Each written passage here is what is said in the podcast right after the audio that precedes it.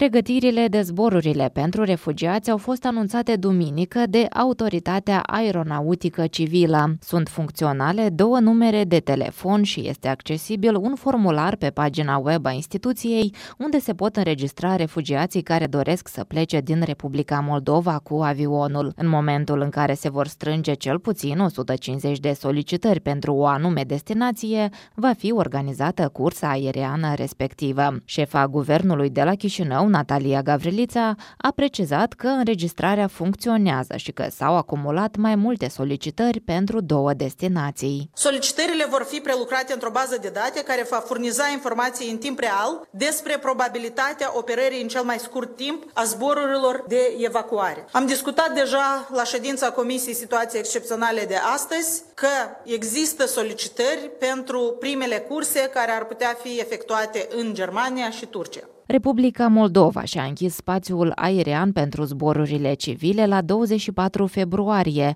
ziua în care armata rusă a invadat Ucraina. Spațiul aerian va rămâne închis zborurilor regulate în timpul stării de urgență, care a fost introdusă tot atunci și este valabilă pe o perioadă de 60 de zile. Startul pregătirilor de zboruri charter marchează o schimbare de tactică în criza refugiaților la care au decis să recurgă autoritățile moldovene din cauza unui influx masiv de ucraineni care nu mai pot fi găzduiți pe loc. Aceasta presupune crearea unor așa numite coridoare verzi pentru tranzitul prin Republica Moldova. La modul practic, aceasta înseamnă transport de la frontieră la frontieră.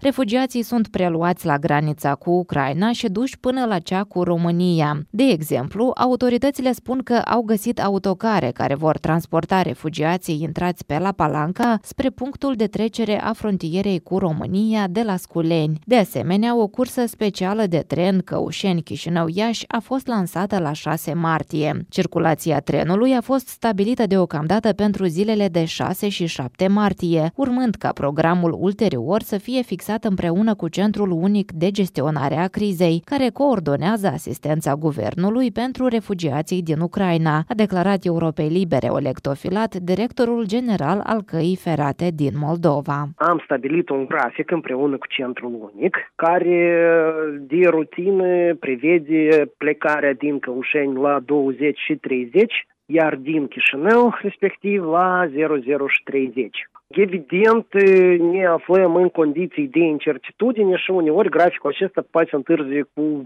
40 de minute sau cu o oră, că nu reușesc tot să ajungă la timp, pentru că e un efort logistic mai mare, că aduc refugiații spre Căușeni și spre Chișinău din mai multe părți. De exemplu, ieri noi am evacuat din țară 1170 de refugiați cu trenul special. Aproximativ 250.000 de refugiați au intrat în Republica Moldova Moldova după invazia rusească în Ucraina, jumătate dintre ei fiind în tranzit. Duminică, președinta Maia Sandu a declarat după o întâlnire la Chișinău cu secretarul de stat american aflat în vizită, Anthony Blinken, că Republica Moldova va ajuta toți refugiații, dar are nevoie de sprijinul partenerilor din exterior pentru a face față cheltuielilor. Ea a primit asigurări de sprijin financiar american și promisiunea lui Blinken că Statele Unite vor cere ajutoare pentru pentru Moldova, altor țări și unor organizații internaționale. Din Chișinău, Tamara Grejdeanu, Radio Europa Libera.